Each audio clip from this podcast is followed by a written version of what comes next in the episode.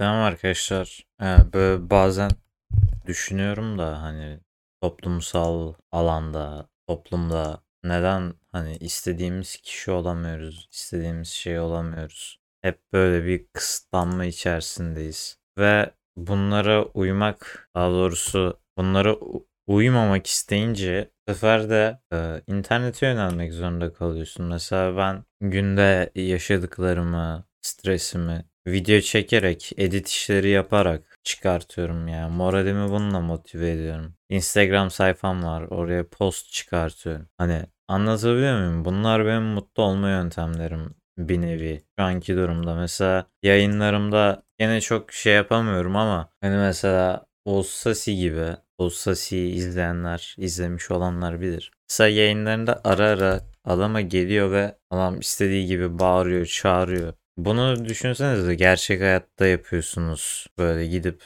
etrafta meydanda mesela gidip şehir meydanında, kent meydanında bağırıyorsunuz, çığlık atıyorsunuz falan hiçbir şey olmadı.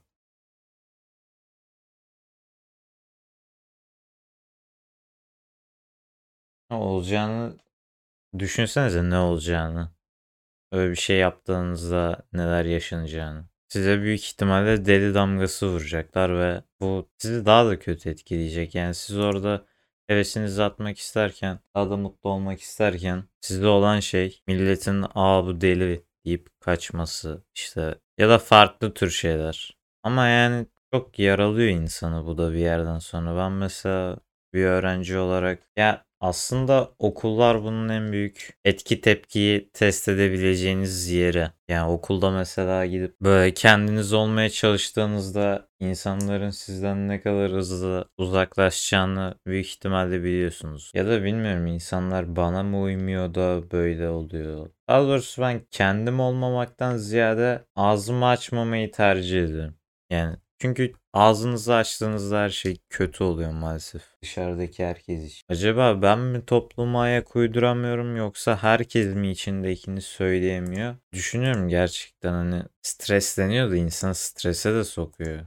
Kendiniz olamamak, hiçbir zaman istediğinizi söyleyememek, hep yadırganmak, insanların hep sizden uzaklaşması. Ama gidip bu problemleri de başkalarına anlattığınızda daha çok azar işitiyorsunuz. Yani gerçekten öyle bir tepki alıyorsunuz ki sanki gerçekten de siz sıkıntılıymışsınız gibi. İşte buna çok tilt oluyorum, irite oluyorum. Ben niye kendim olamıyorum ki? Yani kendim olamayacaksam ilişki kurmamın, o yapmacık halimle ilişki kurmamın ya da başka bir şeyler yapmamın ne anlamı var ki? Sonuçta eninde sonunda her şey ortaya çıkacak. Tabii buna gidip böyle garip garip şeyler. Mesela bazıları gerçekten kendileri olabiliyor. Böyle delirebiliyor ve yadırganmıyor. Bunda bulundukları ailesinin olsun kendisinin olsun bulunduğu statü de çok önemli. Yani bir de şey olarak düşünün bunu. Çok yakışıklı bir çocuk. Genel olarak bahsedelim. Herkese göre güzellik algısı değişir de. Diyelim neydi adamın adı? Hemen söyleyeceğim size. Jason Momoa'nın mesela gidip böyle bir anda gidip sokak ortasında çığlık attığını düşünün. Gören biri ne der? Gizli çekim yapıyorlar der. İşte aa çok tatlı ya falan yaparlar. Sıradan insanlar tabi sıradandan kastımız da her zaman değişir de. Ya gidip ben yapsam mesela çok sıkıntı olur. Düşünsenize yani. Bir de bu işin kötü tarafı hani mesela İstanbul'daysanız çok fazla hani mesela dedim kusura bakmayın da. İstanbul'da yaşayan birisi için bu çok da şey değil yani. Ben de eskiden İstanbul'da hala İstanbul'dayım da yer. Yani çok kalabalık bir yerde yaşadım ve gerçekten de kimsenin umurunda olmuyorsunuz. Öyle yerlerde gerçekten kendiniz olabiliyorsunuz. Çünkü kimsenin diğer gün ben o kişiyi görme kaygısı yaşamayacağım. Ve bu yüzden kendim olabiliyorum. Sonuçta sokakta onu yaptıktan sonra ben adamı büyük ihtimalle hayatımda bir daha hiç görmeyeceğim. Görsem bile zaten onu görene kadar kaç yüz bin kişi görmüş olacağım. Önümden geçmiş olacak. Yani gerek kalmayacak. Ama işte ama sonrası gidip küçük mesela Anadolu'da yaşadığınızı, Anadolu'da yaşayanlar buna Ege ve Akdeniz dahil midir bilmiyorum. Yaşamadım, görmedim. Yani orada mesela şehirler kasaba gibi ve küçük. Yaptığınız her şey direkt herkese yayılıyor oradaki. Yani mesela çok mesela ve Hani diyorum kusura bakmayın tekrardan da. Gidip kent meydanında babanızın esnaf olduğunu varsayalım. Gidip bağırın, çağırın. Bütün böyle duygularınızı bağırmanızla, çağırmanızla atın. Adınız çıkar. Gerçekten. Derler ki bu aa bak şunun şunun çocuğu malmış. Yok özürlüymüş. Bu arada hani sıkıntı da yok bu arada. Benim için bunu kimin yaptığı gerçekten fark etmiyor. Yeter ki yani duygularını tercüman olmayı bağırarak yapıyorsa benim için hiçbir sıkıntısı yok. Ve hep bağırma üzerinden örnek veriyorum da bu başka bir şey de olabilir mesela. Gidip ne yapar? Mesela tikleri olur. Eline mesela alışmış şeyler vardır mesela. El hareketleri. Bunu hakaret olan el hareketleri gibi algılamayın. Mesela el şaklatmak mesela hep. Mesela bir süreden sonra el şaklatmayı bu arada bir istemsizce yapıyor biliyorsunuz. Ve bu da sıkıntı oluyor. Ya ben böyle atıyorum böyle hani kendimi böyle nasıl sakin tutabilirim? Ki her insanın aslında kendisine ait böyle bir hareketinin olması lazım. Çünkü bu hareketler sizi sinirli anlarınızda, üzgün anlarınızda, duyguların aşırı uçlarını yaşadığınız sıralarda böyle hareketler işte bağırmaktır, el şaklatmaktır, el hareketleridir, işte şarkı söylemektir, tavşan gibi hoplaya hoplaya yürümektir. Sizi bunlar rahatlatır. Sizi bunlar sınırlandırır. Daha bir rahatlatır. Ve o uçtan birazcık da olsa kurtulabilirsiniz. Ama bu uç duygulardan kurtulmak istemeniz nedense başkaları tarafından her zaman yadırganıyor. Hep problemli sizmişsiniz gibi lanse ediliyor ve bu yüzden ben gerçekten yaşayamıyorum. İstediğim hiçbir şeyi söyleyemiyorum. Çünkü ya ben 16 yaşımda bir çocuğum ve hani böyle cümleler bile kurmamam gerekiyor bence. Değil mi? Bir çocuğun neden gencin ya da yani bu kaygılarda olması lazım. Anlayamıyorum yani. İşte bir yere gidiyorsunuz yok şöyle denmez, böyle denmez, şöyle olmaz. Ama başkası yaptığında senden daha üstün birisi yaptığında ama o yapar oluyor. Hani bir konuda daha iyi olması onun için yaptığını normalleştiriyor. Bunun en iyi konusu ailelerimizin misafirlikte yaptığı örnekler olabilir. Mesela bir şey yaparsınız. Aslında aileniz size aynı kişiler misafir geldiğinde ve yaptığında onlara kızmazken size kızar mesela.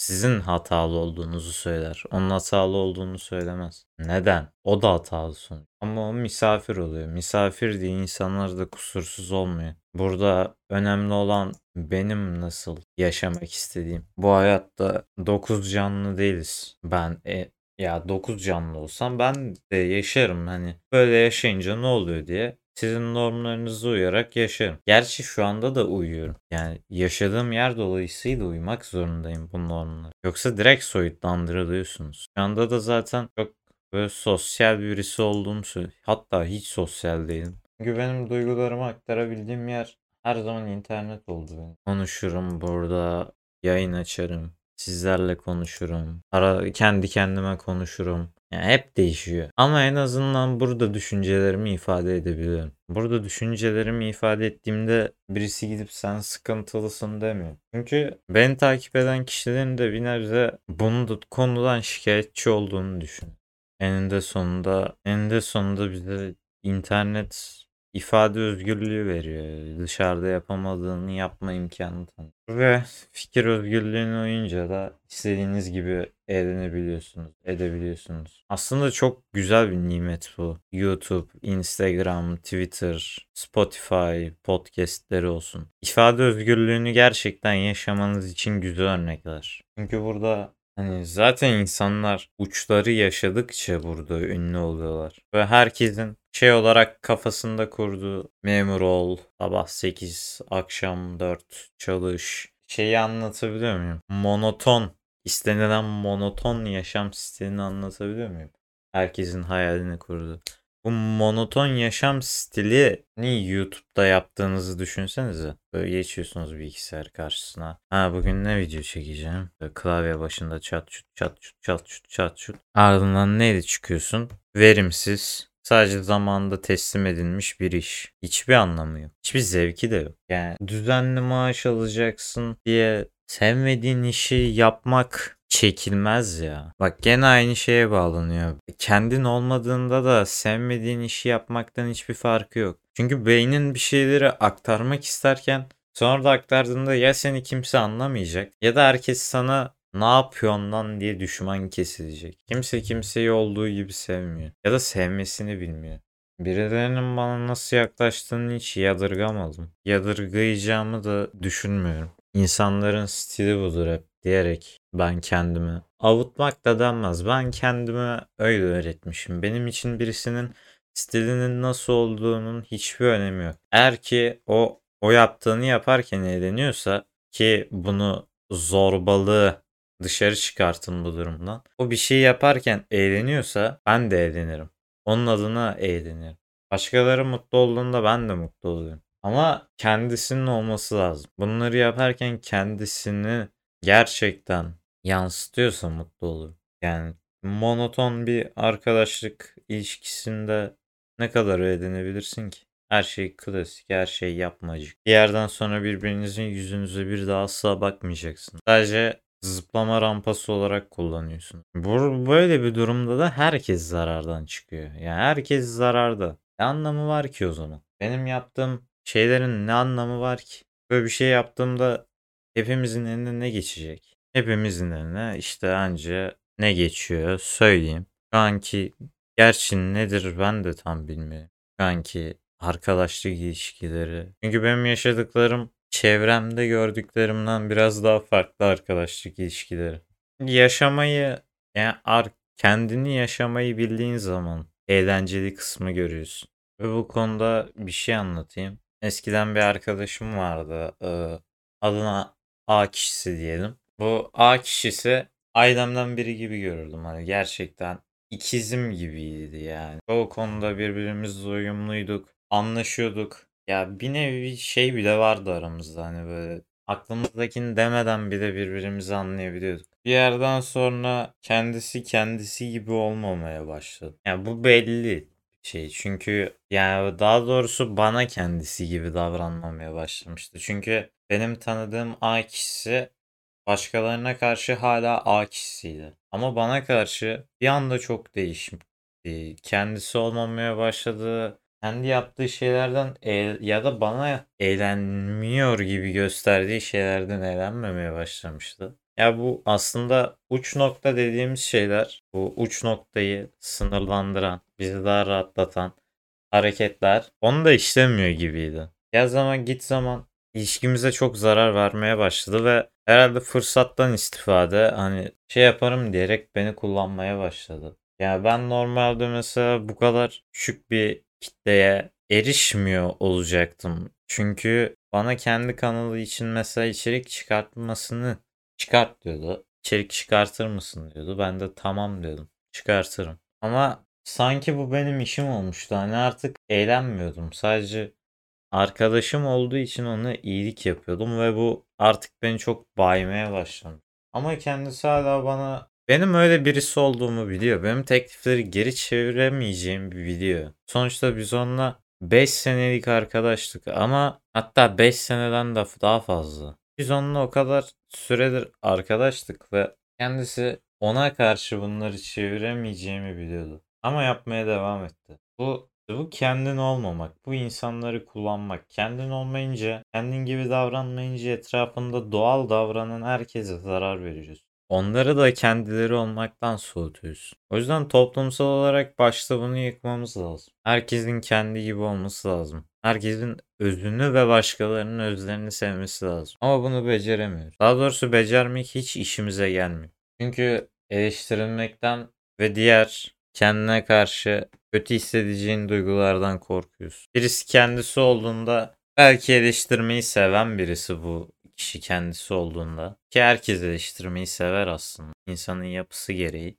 Senin kötü kötü yaptığın bir şey var ve senin nasıl daha iyi olabileceğin konusunda seni eleştirebilecek düzeyde birisi en kötü yanlarını söyleyemiyor.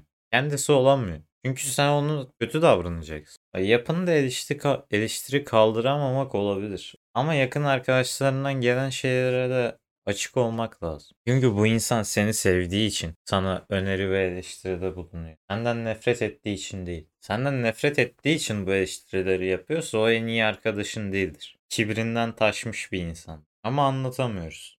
Neyse bu podcast video karışımı şey için bugünlük bu kadar olsun. Diksiyonum kötüyse affola kusura bakmayın.